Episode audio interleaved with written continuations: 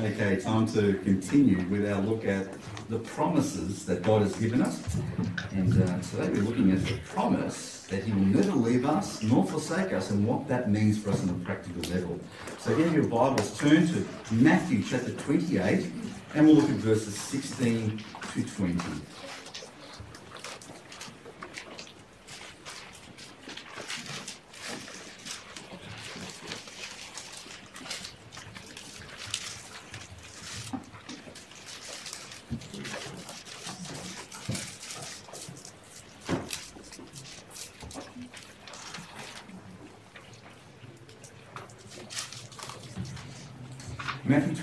verse 16 says, Then the eleven disciples went away into Galilee, into a mountain where Jesus had appointed them.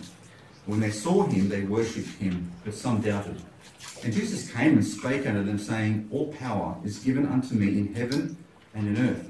Go ye therefore and teach all nations, baptizing them in the name of the Father, and of the Son, and of the Holy Ghost teaching them to observe all things whatsoever I have commanded you.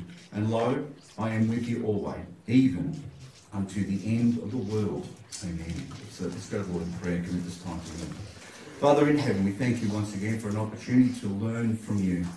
We pray that your Spirit would be teaching us now your ways, that our hearts and our minds would be open to your truth, and that you would illuminate us with that truth. Father, help us to live that truth that we learned today, that we might grow and bear fruit for you. We thank you for this opportunity. We thank you for the Spirit that has been given to us, and we thank you for the fellowship that we have with you because of the work of Jesus Christ. Bless us now as we seek to learn from our Lord and Saviour. In His name we pray. Amen. Amen. One of the most precious and quoted promises for believers um, is that the Lord will never leave us nor forsake us. Would you agree with that? Uh, often, when we find ourselves in difficult times, the thing we remind ourselves often, first of all, that He's there with me.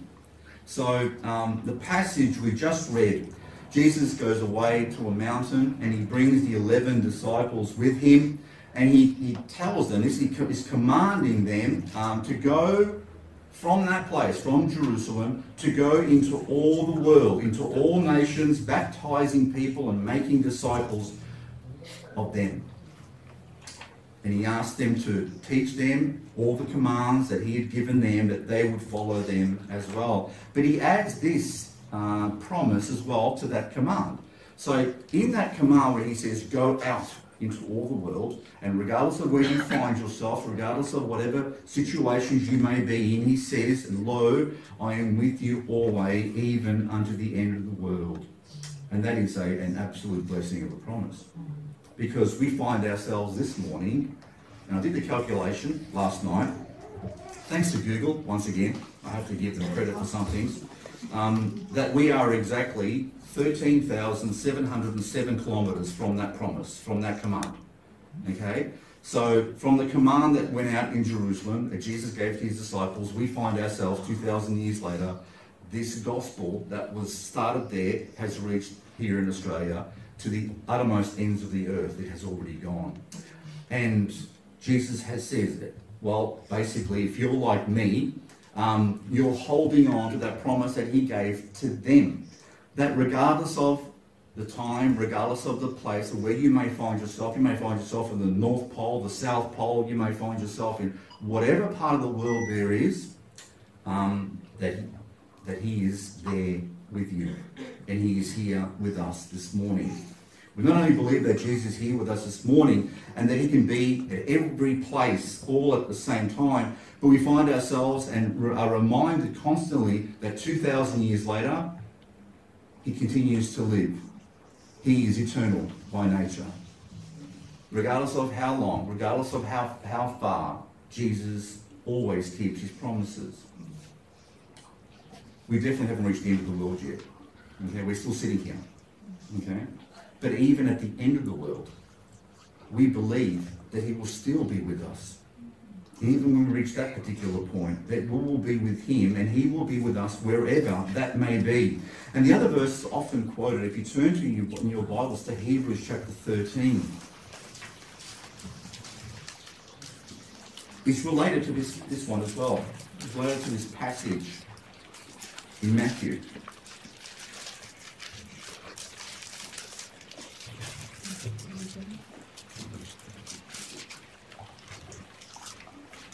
So Hebrews 13, verse 5 and verse 6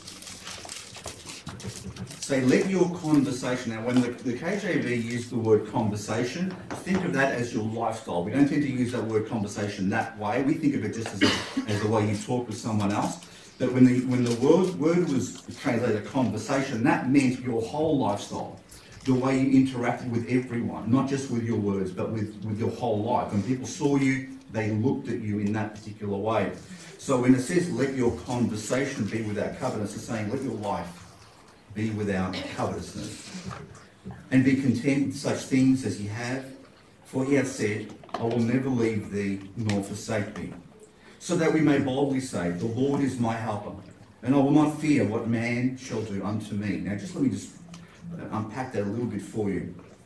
We're encouraged to live lives that without desiring, and the word coveted, coveting means you desire the goods of someone else. You become jealous of them, okay? And that you want what they want. You envy other people. And so that's, if you were to, to break down covetousness into two words, envy and jealousy are probably going to be right in the middle of that, okay? So that we're encouraged to live lives without desiring the things that other people have. And that may be not just, not just material things, but you may covet their wealth, you may covet their fame, you may covet their power or popularity. You may covet the fact that they have a lot of friends and you don't have as many friends. You may covet the fact that they have security that you don't have. You, you might covet the fact that they're more beautiful than you. Maybe their looks, maybe their talent. Maybe you might covet their relationships or anything else that they may possess which you can become jealous of. And the Bible says, don't covet other people's things, other people's relationships, other people's lives. We are, live, we are to live lives, according to the Lord, that are totally lacking and totally void of jealousy and envy. How easy is that to do?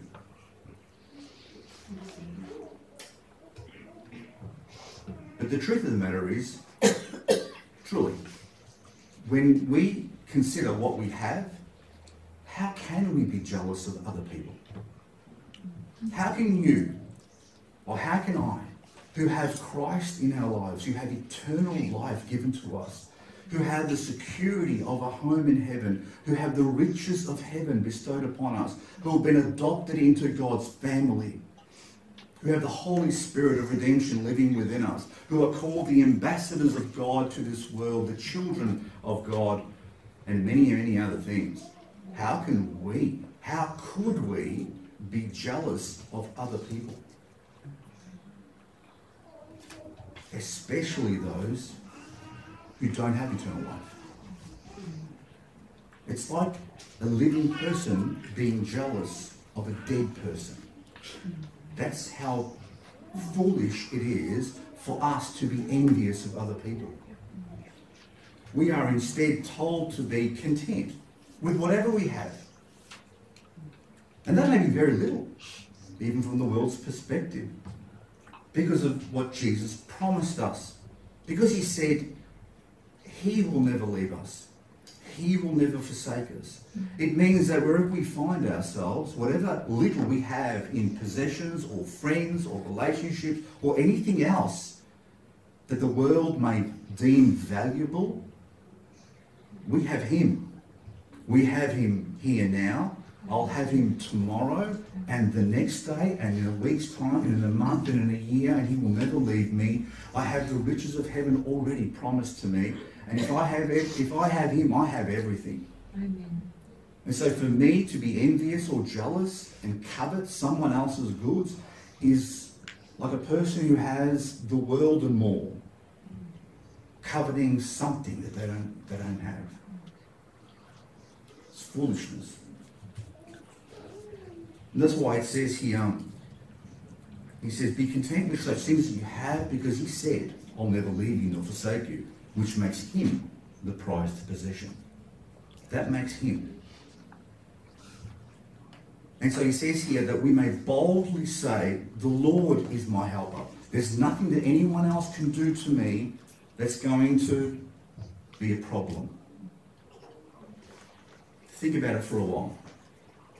How many times have we found ourselves comparing ourselves to others?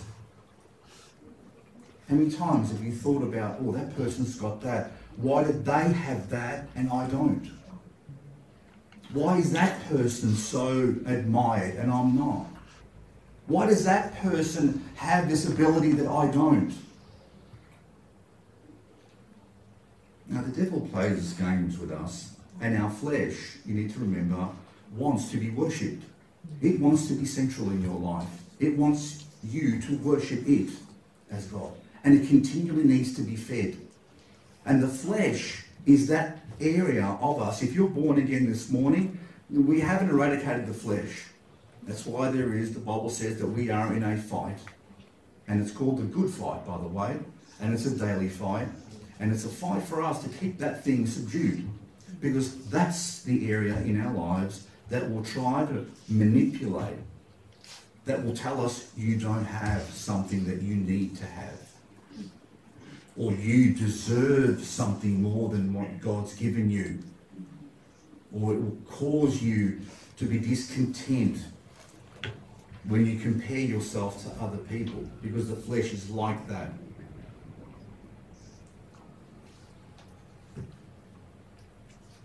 In all of these things, we often struggle to remember, once again, our most precious possession. And if you have this possession, there is no need of other possessions. Honestly, you don't need anything else. If you have Christ as your possession, you have everything. You have God Himself as your possession. But you may be justified asking this question Why is the belief that the Lord will never leave us so important? Why? Why in that context, why is it so important that the Lord will never leave us nor forsake us? So important to us today. Well, the main reason for this is that we are living in a fallen and hazardous world that is under the influence of a powerful and invisible enemy who is determined to stop us and thwart what we do and, and for, from being witnesses to Jesus and the fact that he also hates all of mankind. This invisible enemy is, the Bible says, the God of this world. He is the prince of the power of the air. He hasn't been put in chains yet. The Bible says that he has humanity enslaved and oppressed. And he has them at a particular point, and this is this is if you think about it, if you're an oppressor, if you want power and dominion over someone, you can't be in a better place to have dominion and power over someone than to have dominion and, and power over someone who doesn't think that they're being oppressed or subjugated, who thinks that they are free. But you've got them trapped in between four little walls, and they can only go in certain directions. And this is the state of the world. So the Bible says that as believers now, we are, we are in a foreign land. We are in enemy territory. We are no longer in our, our, our old state where we were just happily going along with everyone else, happily sitting in our little cells. and kept within the boundaries of our flesh. The Bible says we've been set free now, but sometimes freedom can be a bit scary. Would you agree with that? You know, when you've lived your entire life in a cell, and this happens to animals too. you ever seen videos of animals that have been, you know, caged, and then they open the door, and then the animal doesn't know what to do? Because all that wide open space out there, that can be actually a bit scary. And this is where Christians, sometimes Christians find themselves. And this is where this is where sometimes people fall back into the, the, the idea of having to have laws to restrict us. So they heap laws upon themselves. Because laws make certain people feel more safe. So certain people throw extra laws on themselves because you know what? I was restricted for so long, but now I've got complete freedom in Christ. Now I have to add more and more laws to make sure that I feel that I'm safe. I'm not talking about the laws of Christ, I'm talking about other laws that people make up for themselves. The Bible says we are in a we are strangers in a foreign land, dangerous place, with landmines everywhere and, a, and an enemy that seeks to destroy us, to stop us from doing what we've been called to do, which is to be lights in the world, the salt of the earth, and witnesses for Jesus Christ and because we have no inherent strength within ourselves, we need his strength.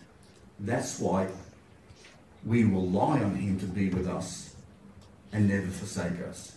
Because if he would ever leave us or forsake us, there is no strength within us to be able to resist the devil, the flesh, and all the temptations that would come our way.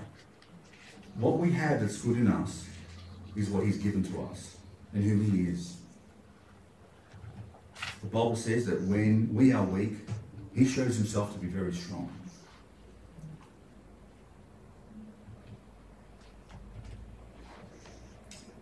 This is something we remind ourselves of as well. In 1 John chapter 4, verse 4, the Apostle John says, Ye are of God, little children, and have overcome them, because greater is he that is in you than he that is in the world, and that is our hope. And that is the surety that we have that, who, that the one who now lives within us is greater than any opposing force, greater than all the power of the enemy. And we looked at that video on Friday night and we looked at this topic of UFOs and, and aliens and all that sort of thing and where they may be coming from. And what becomes very clear with all of those things and people being abducted and being fearful of their lives and that's happened to apparently hundreds of thousands of people they've documented. The thing is, at the name of Jesus, all those entities flee. Because greater is he that is in you than he that is in the world.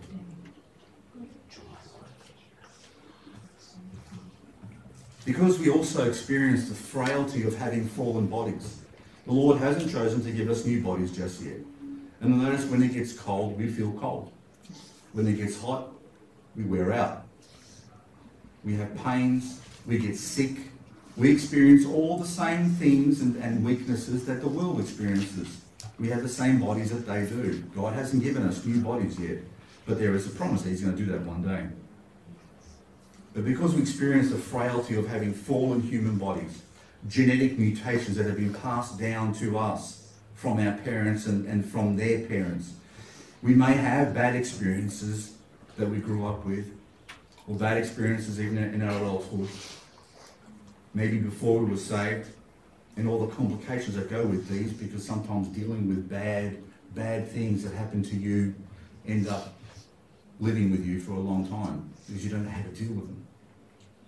We experience the same things that the world experiences. We're also susceptible to be influenced by them. We can be also affected if we're not careful by worldly way of thinking. To begin, if we, we surround ourselves with their way of thinking and, and constantly are bathed in that type of, of philosophy, we find ourselves thinking that way if we're not careful.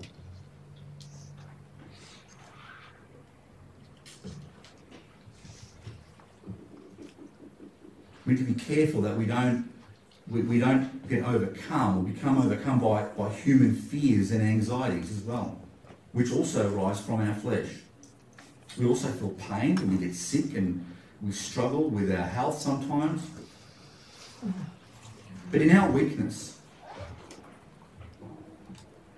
we need our shepherd to be with us. We need to know that our shepherd is with us every step of the way.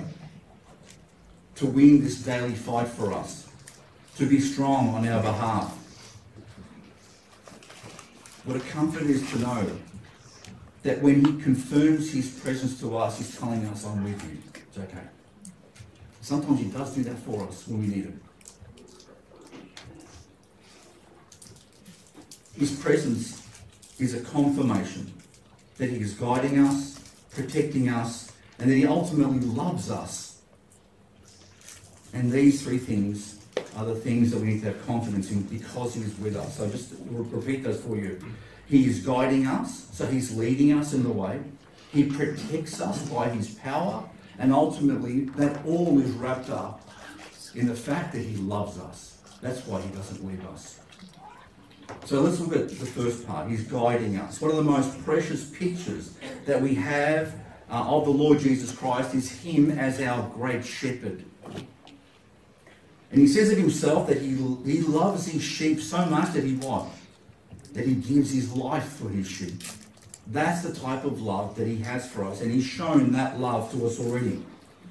But as a shepherd, he continues to lead and guide us. Turn with me to Psalm 23, and we'll just look at a, quick breakdown of this uh, of this psalm, which you all know very well, I'm sure.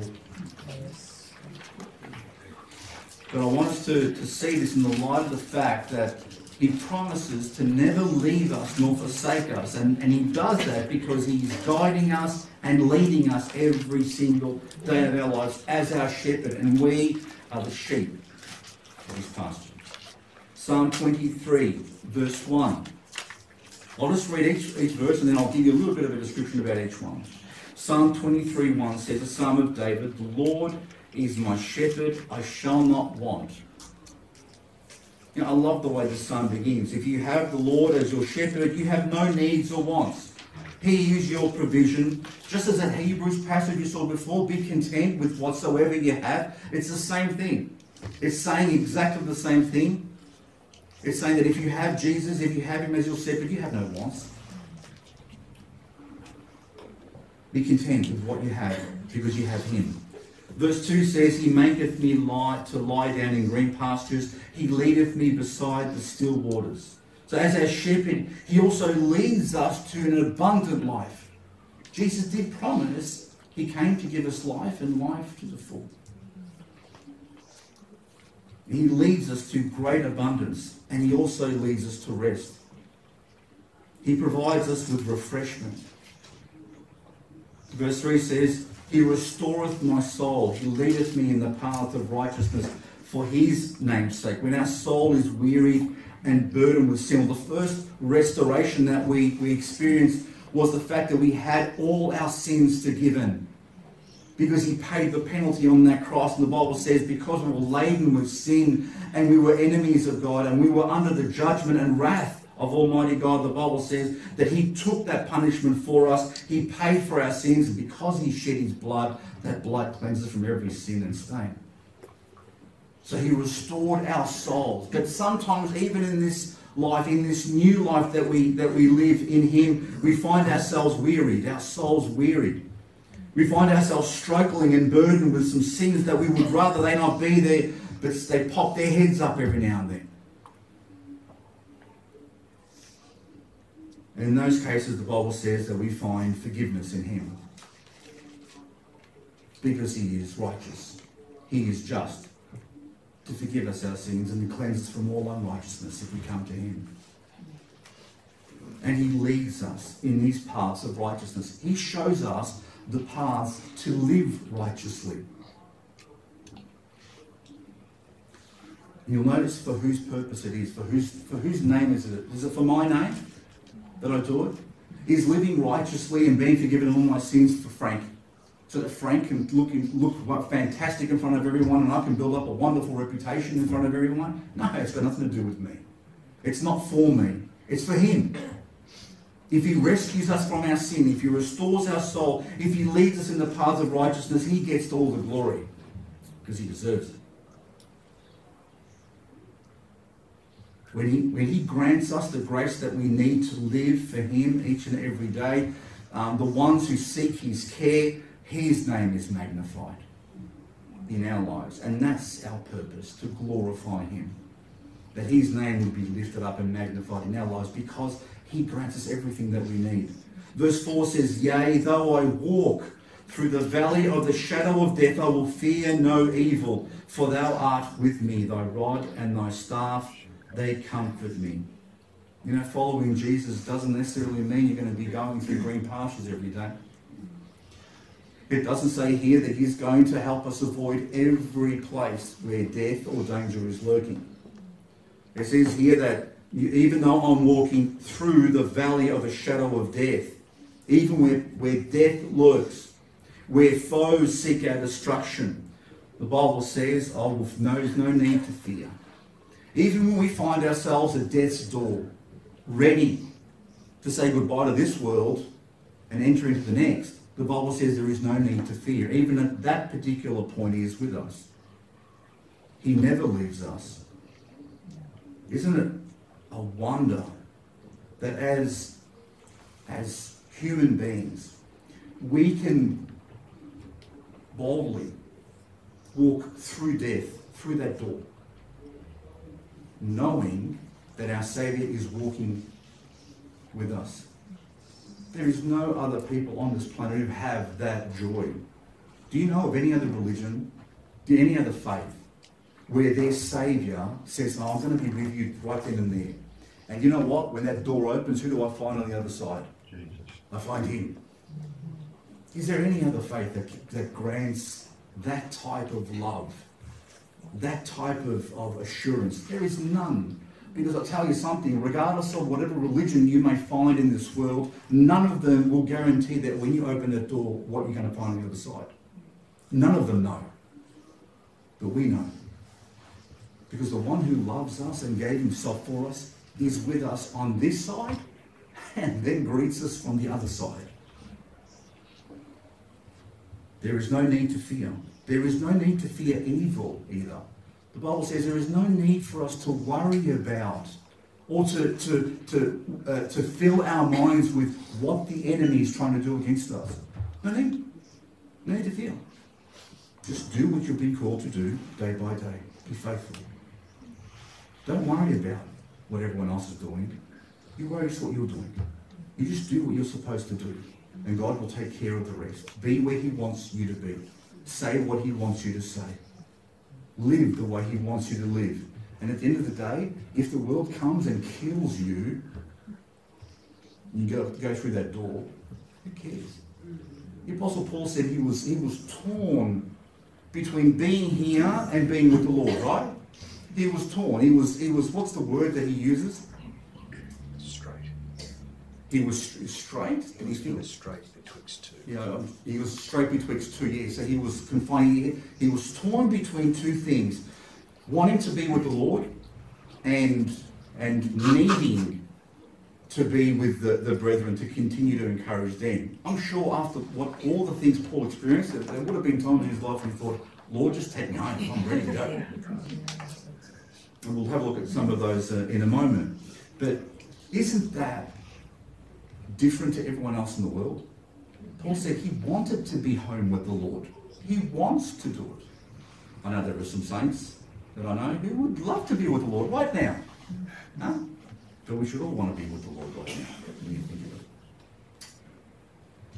So the Bible says, even though you may walk through the valley of the shadow of death, you may have the gravest illness, you may be under the attack of, uh, of other people, you may be in a place where you're about to be killed simply for believing in Jesus.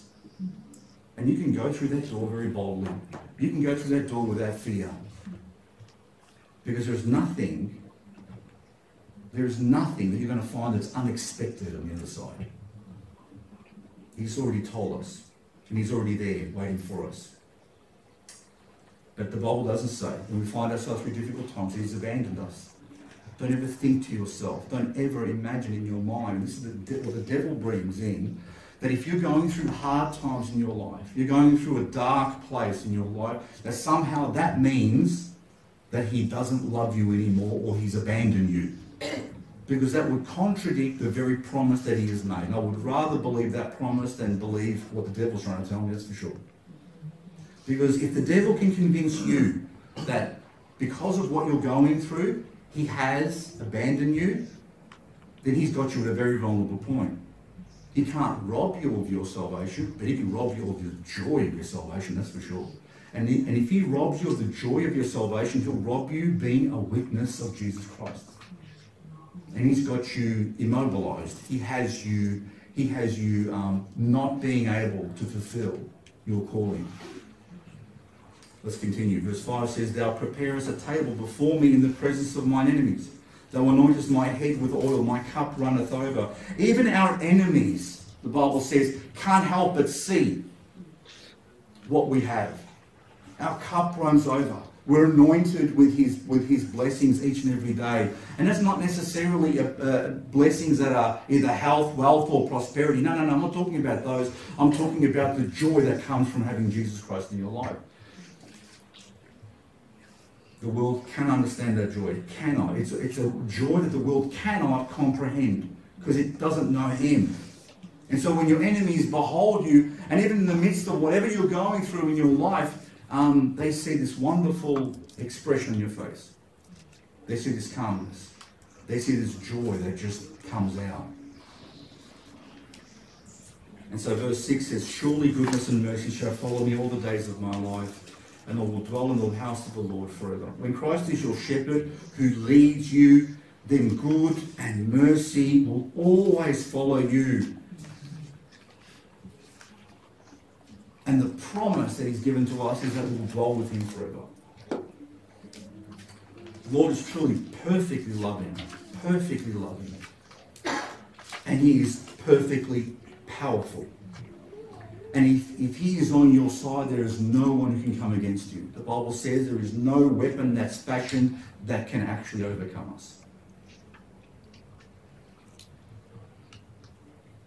There is no safer place to be.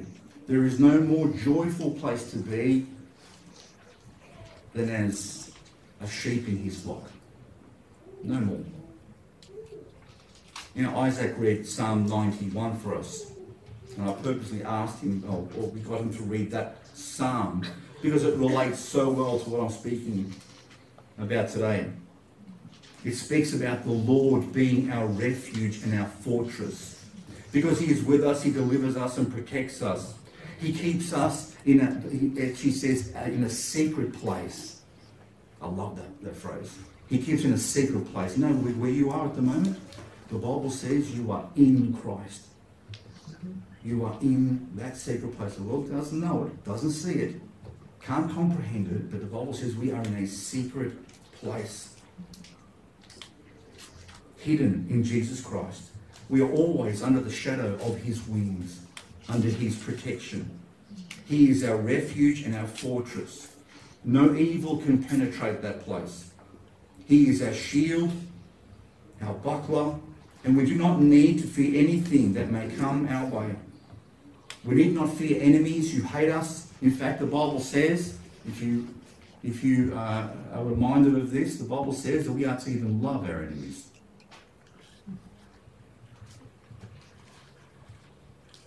We need not fear enemies, the night, the darkness, the weapons of man, diseases, or anything that the world fears. Because they fear those things, we have no need to fear them. For death can't separate us from him. No illness can separate us from him. And the Bible says he's even charged his angels to watch over us because we know there's an invisible war going on in the background that we can't see. we don't have to worry about it because he's got that covered. He's got the invisible world covered. He's got the heavenly places covered. He's got plenty of angels to take care of you and me. If you ever find your flesh rising up and causing you to fear and 91, Psalm 91 is a really good psalm to turn to.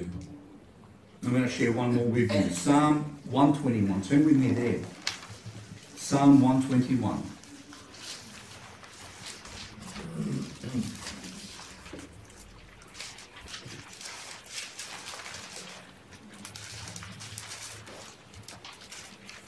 This verses 1 to 8. Psalm 121, verse 1 says, A song of degrees.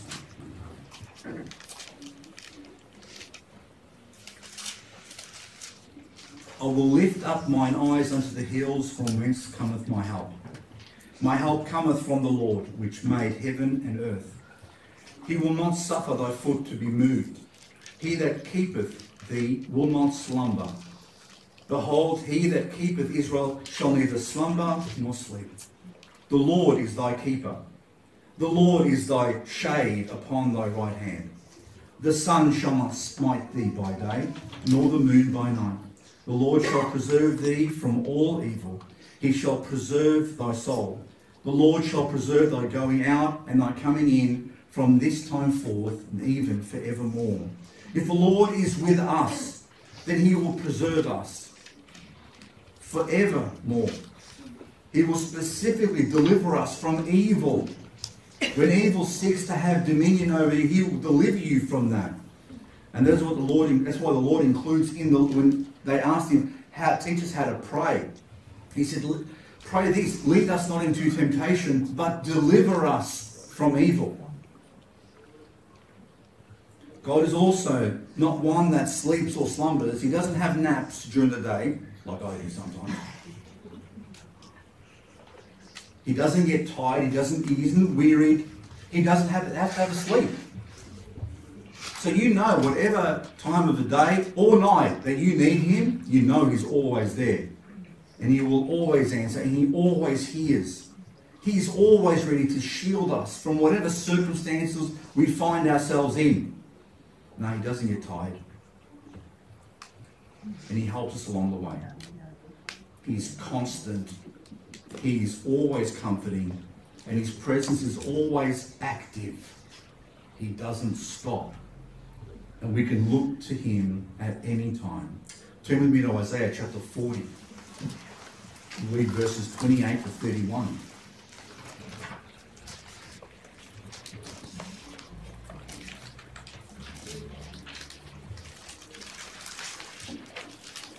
When he has promised us He will never leave us nor forsake us.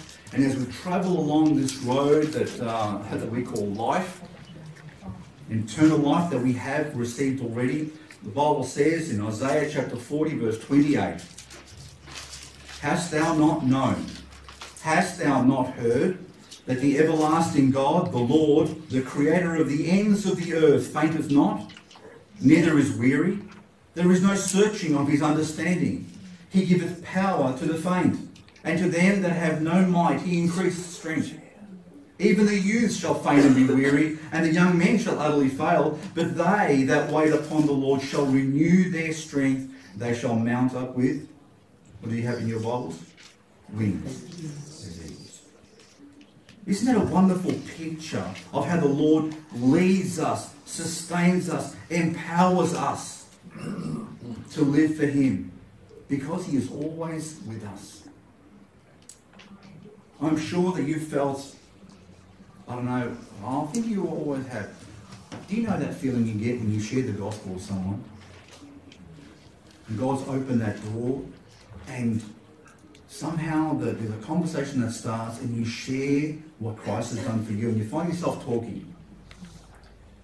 And even though you may be weary, and even though you may have a headache, and even though whatever else it may be, all of a sudden you perk up and you have energy. And then after you've had that conversation, you've shared Christ with someone, you walk away elated because you've shared what you have in here with them. And you know that what has changed your life can change their life too. God empowers us. He energizes us for the task at hand. I'm sure there have been times, and I know this happens to me on Sunday morning as well. This morning I had I woke up with a, a lovely migraine. Fantastic. Um, and I get to the stage in the, I get to the stage this morning where I couldn't see half of a, half of my vision. Okay, so I get, I get those migraines that I start seeing all these things happening in front of me. And it starts as small, and so when I woke up this morning, I thought, here we go, there it is. And then, as it grew and as I, as I began to see less and less, I took my usual Advil, whatever it is. Um, I drank, I, I, I did a couple other things that normally help. But by this stage, by the time I got to church, there was no hint of that anymore. And, and God's given me an energy to share. Whenever I'm sharing, I, don't know about you guys. I, am a very, I've shared this with some people before. I'm actually introvert by nature. Now, don't laugh. I'm actually a, really introverted person. It's actually, it's actually, sometimes when I was growing up, it was actually quite crippling for me. It was actually difficult for me. Whenever I'm in a group, whenever I'm in that sort of situation, I struggle in that situation. That is not me. Mm-hmm. My, my, my natural state is to be one on one with a person, but as soon as I find myself in a larger group, all of a sudden I start going, I lose it. It's true. And you might, yeah, you might think, no way, Pastor Frank, you're so, you're such a people person. I'm actually not. That's not me. I actually struggle with that. But not when I'm in church. Mm. when I get behind the pulpit and start sharing the Word of God, for whatever reason, it's like I'm a different person. I don't have fears. God gives me an ability to be able to share the word and to be able to and to hopefully encourage you and to, and to challenge you every Sunday. But that's not me talking. There's something going on up here. Okay? It's not me. And I might not speak perfectly or as eloquently as every other um, uh, uh, preacher out there, but I know something's going on. And it's not me because this is not my natural state to be talking in front of a crowd. God does wonderful things. The Bible says that he giveth power to the faint. He giveth them that have no might, he increases strength. And even though youths may, may get wearied and young men utterly fail, the Bible says they that wait upon the Lord shall renew their strength and they shall mount up wings. It's a beautiful picture of how the Lord sustains us. He's always with us and he empowers us to do his work. But why, you may ask, do these promises mean when those who seek to follow you? You may have asked this in your mind, you might be asking this even now. But Pastor Frank, you know how the Bible says that God's going to deliver us and protect us and all that sort of stuff? Hang on a sec, but all those people that followed him, when we look at them in the Bible, most of those got killed. Yeah. But if the Lord's protecting us and guiding us, um, those who were the most faithful to Him are those who experienced the most suffering. What about His protection for them?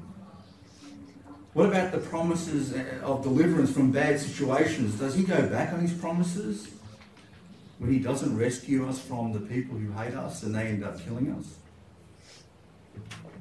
What about when we get sick? We experience loss what do these, these verses mean then?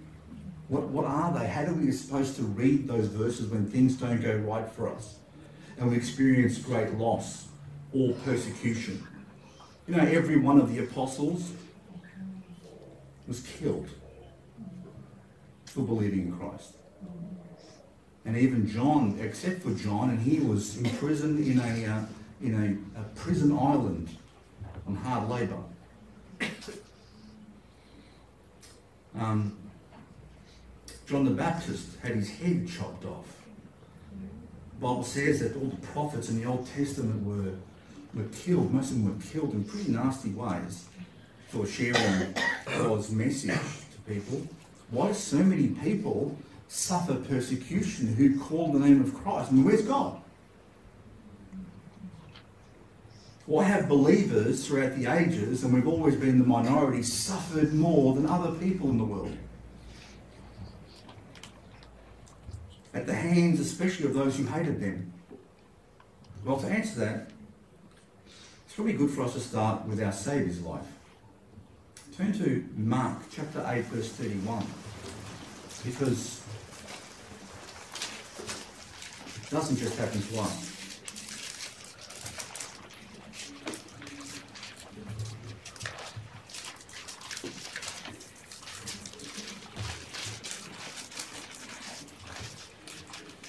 Now, would you agree with me that if there's anyone who deserves to claim all the promises of God's protection and and uh, and guidance and everything um, from evil, wouldn't it have been Jesus? He deserves it more than everyone else, right? Because he was the only one in, in the history of the world to live a perfectly righteous life. So, you know, it, he should be the example of, of being able to claim all these promises for deliverance from evil and all this other stuff that, that, that, that where that Christians experience.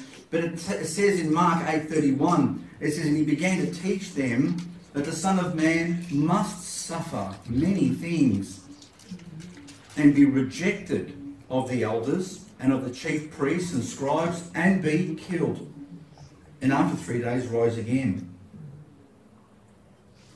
So Jesus, who was perfect person in the history of the world was to suffer many, many things.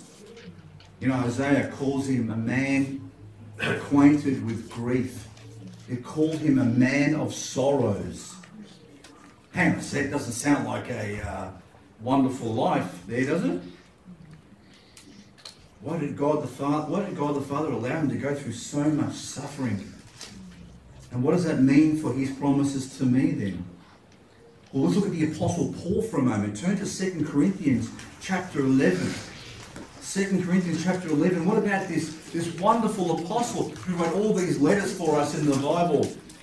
And, who, and because of his work, we, we are sitting here today because he reached the Gentiles with the gospel, right? We have much to, to be thankful for for the life of the Apostle Paul. But have a listen to the, to the Apostle Paul, the, the, the Apostle of Christ to the Gentiles, it says in 2 Corinthians chapter 11, verse 23, when he refers to himself um, and compares himself to other uh, ministers and, and servants of Christ. He says in verse 23, Are they ministers of Christ? I speak as a fool, I am more. In labours more abundant, in stripes above measure. You know what stripes are? The whips, okay? Being whipped above measure. In prisons, more frequent. In deaths, oft. Of the Jews, five times received I, 40 stripes save one. Five times. Do you know it was, you were, I don't like you like to use the word lucky, but if you survived a 40 lashes, less one, if you survived one of those, you were considered fortunate by them. And Paul endured those five times. Um, I suspect his back would have looked pretty raw, to be honest with you. Someone who's been whipped that much, that doesn't heal very well. Let's continue. In verse 25, he says, Thrice, three times, I was beaten with rods. Once I was stoned. Three times, thrice, I suffered shipwreck. A night and a day I have been in the deep, in water, in journeyings often, in perils of waters, in perils of robbers, in perils by mine own countrymen, in perils by the heathen, in perils in the city, in perils in the wilderness, in perils in the sea, in perils among false brethren, in weariness and painfulness, in watchings often, in hunger, and thirst, in fastings often, in cold and nakedness. Beside those things which are without, which means things that came to him from the outside, that which cometh upon me daily, the care of all the churches. Who is weak and I am not weak? Who is offended and I burn not? If I must needs glory, if I have to glory, I will glory of the things which concern my infirmities. You know, when you read those words and you compare it to the modern day gospel, that God is promising every believer wealth, health, prosperity, and you never have to go through anything. If you have Jesus, you, you have it all. You can you can put, look at a, a, mansion and say, God, I want that mansion over there, and I want to drive a Ferrari, and God, you've got to keep me uh, you know, uh, away from every type of illness, and it is so, so different.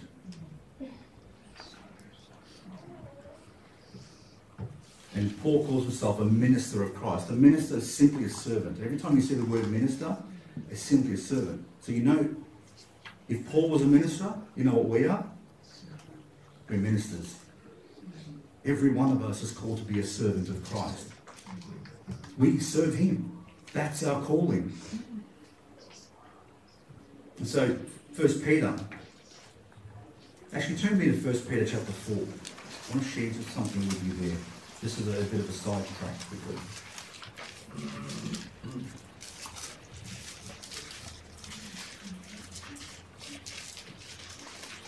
If you don't consider yourself a servant of Christ, and you've missed something.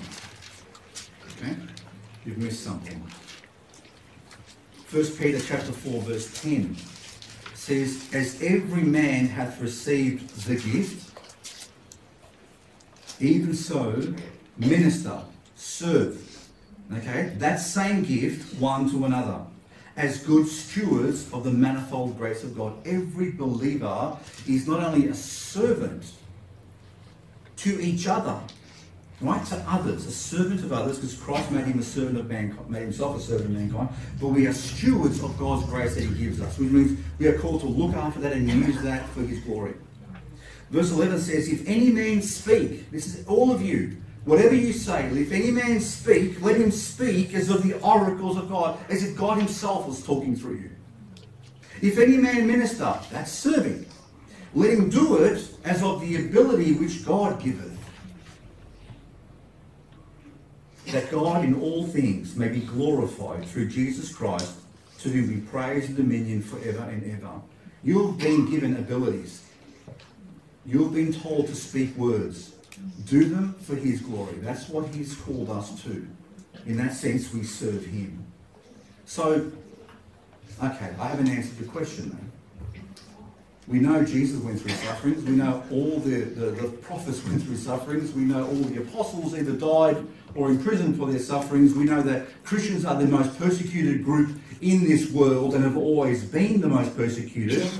Um, how does that reflect with all those other things, with those promises? Okay, let me share with you some points. The sufferings we endure today, point number one, the sufferings we endure today are always an opportunity to be a comfort to others because we receive comfort from the Lord when we go through them. Does that make sense to everyone? The stuff we go through, regardless of what it is, whether we go through illness, whether we go through uh, loss, whether we go through persecution, doesn't matter what it is that you may not like, the Bible says God comforts us through those times. And because we go through those things and God has comforted us through those times, the Bible says we can be a comfort to others. Now, I'll share that scripture verse with you and you can write it down. 2 Corinthians chapter 1, verse 3 to 5. Turn with me there. 2 Corinthians chapter 1, verse 3 to 5.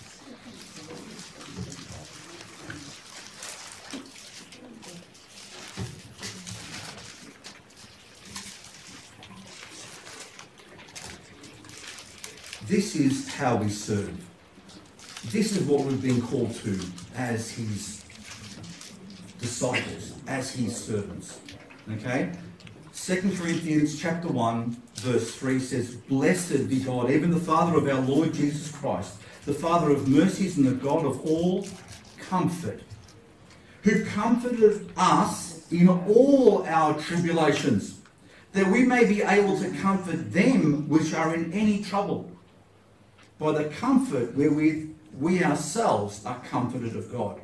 For as the sufferings of Christ abound in us, so our consolation also aboundeth by Christ. You know what it's saying there? It's saying whatever you go through in your life, there is comfort that's available to you through Jesus.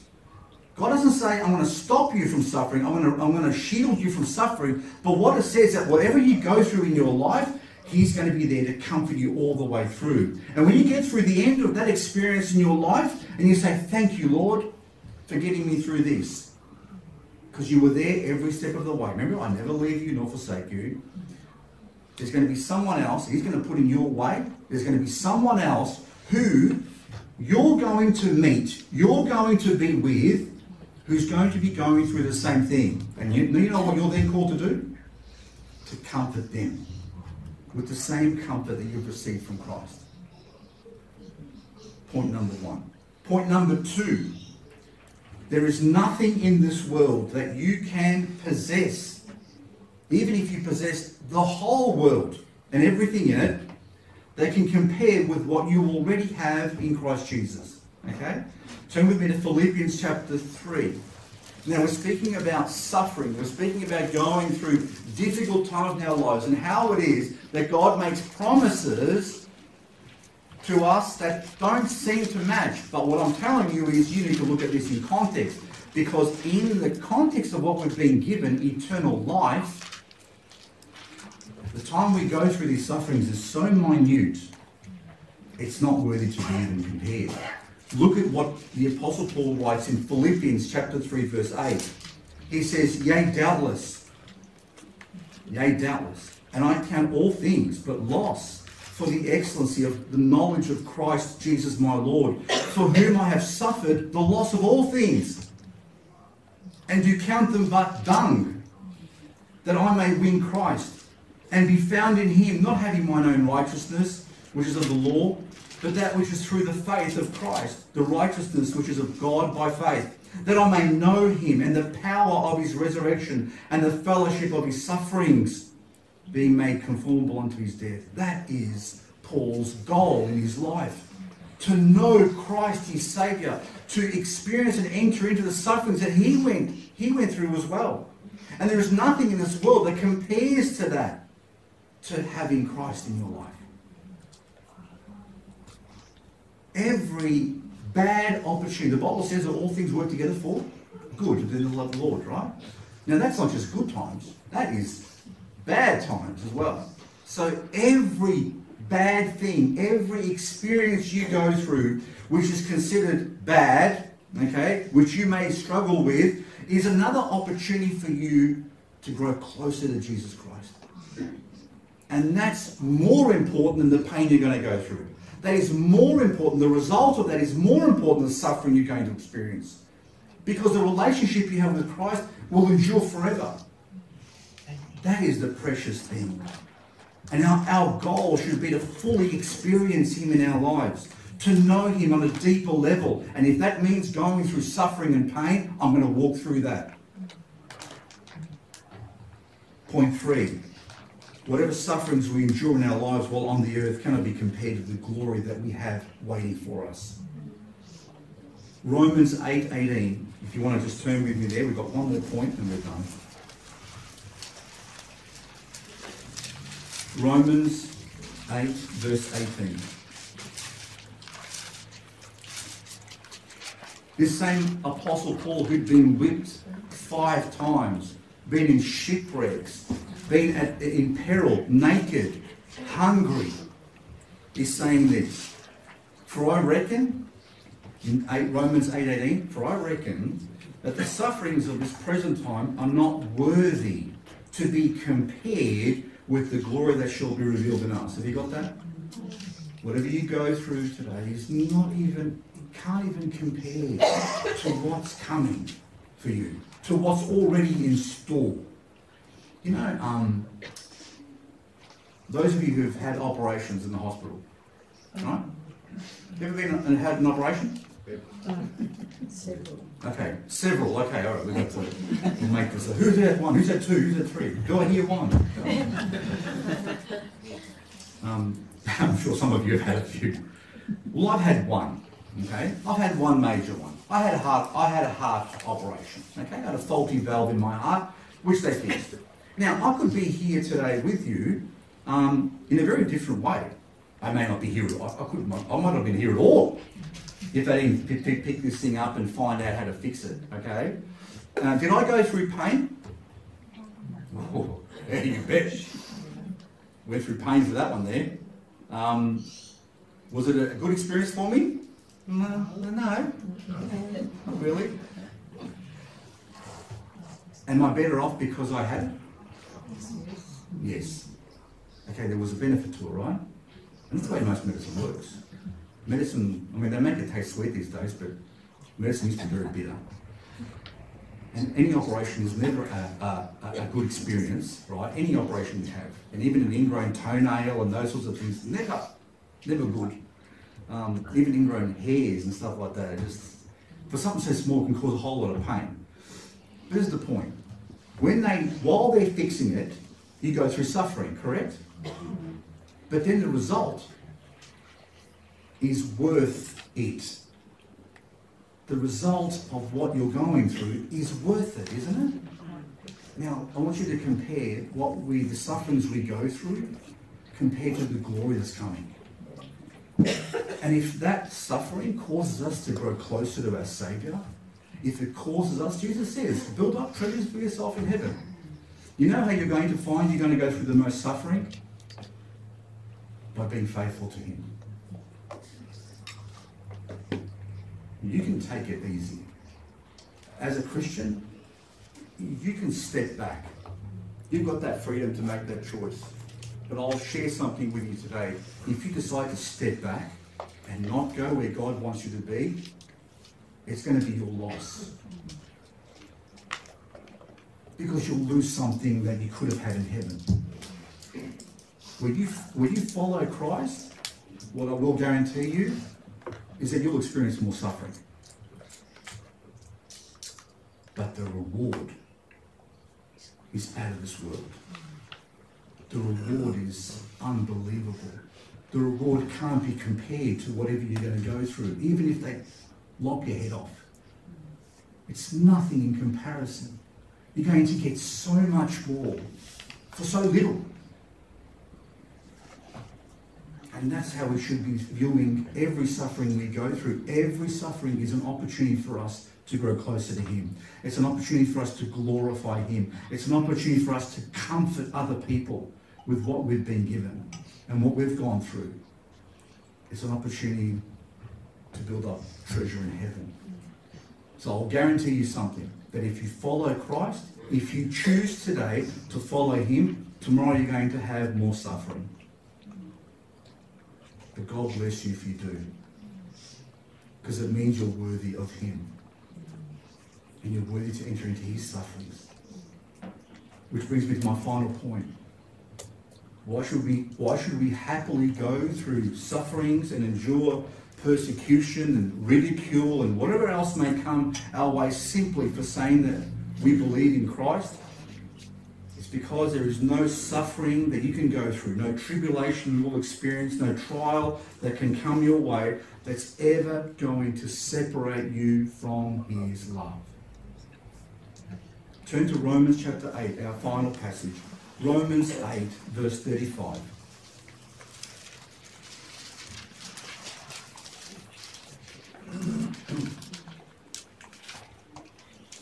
Romans 8:35 says, "Who shall separate us from the love of Christ? Shall tribulation or distress or persecution or famine or nakedness or peril or sword?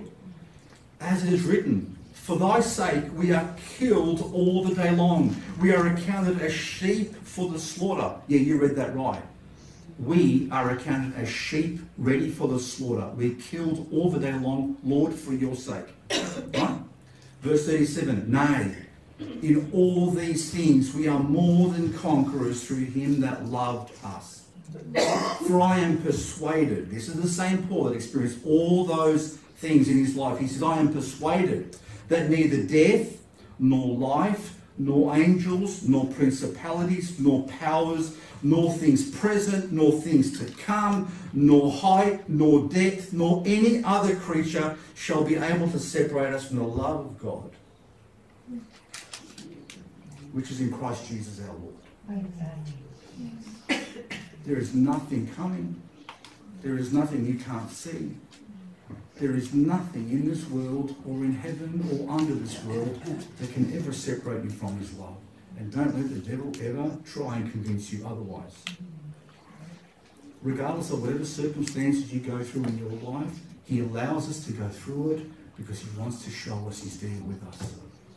He wants to help you and comfort you through it. He wants you to grow into a stronger relationship with Him. He wants you to bless other people through that experience. He wants to make us more like our Savior who was willing to go to that cross and die for us. God's ultimate goal in life is not to protect you from every suffering, not to shield you from every bad experience. It's to make you more like Him. And that, my friends, should be our goal. To be more like Him each and every day. God bless you.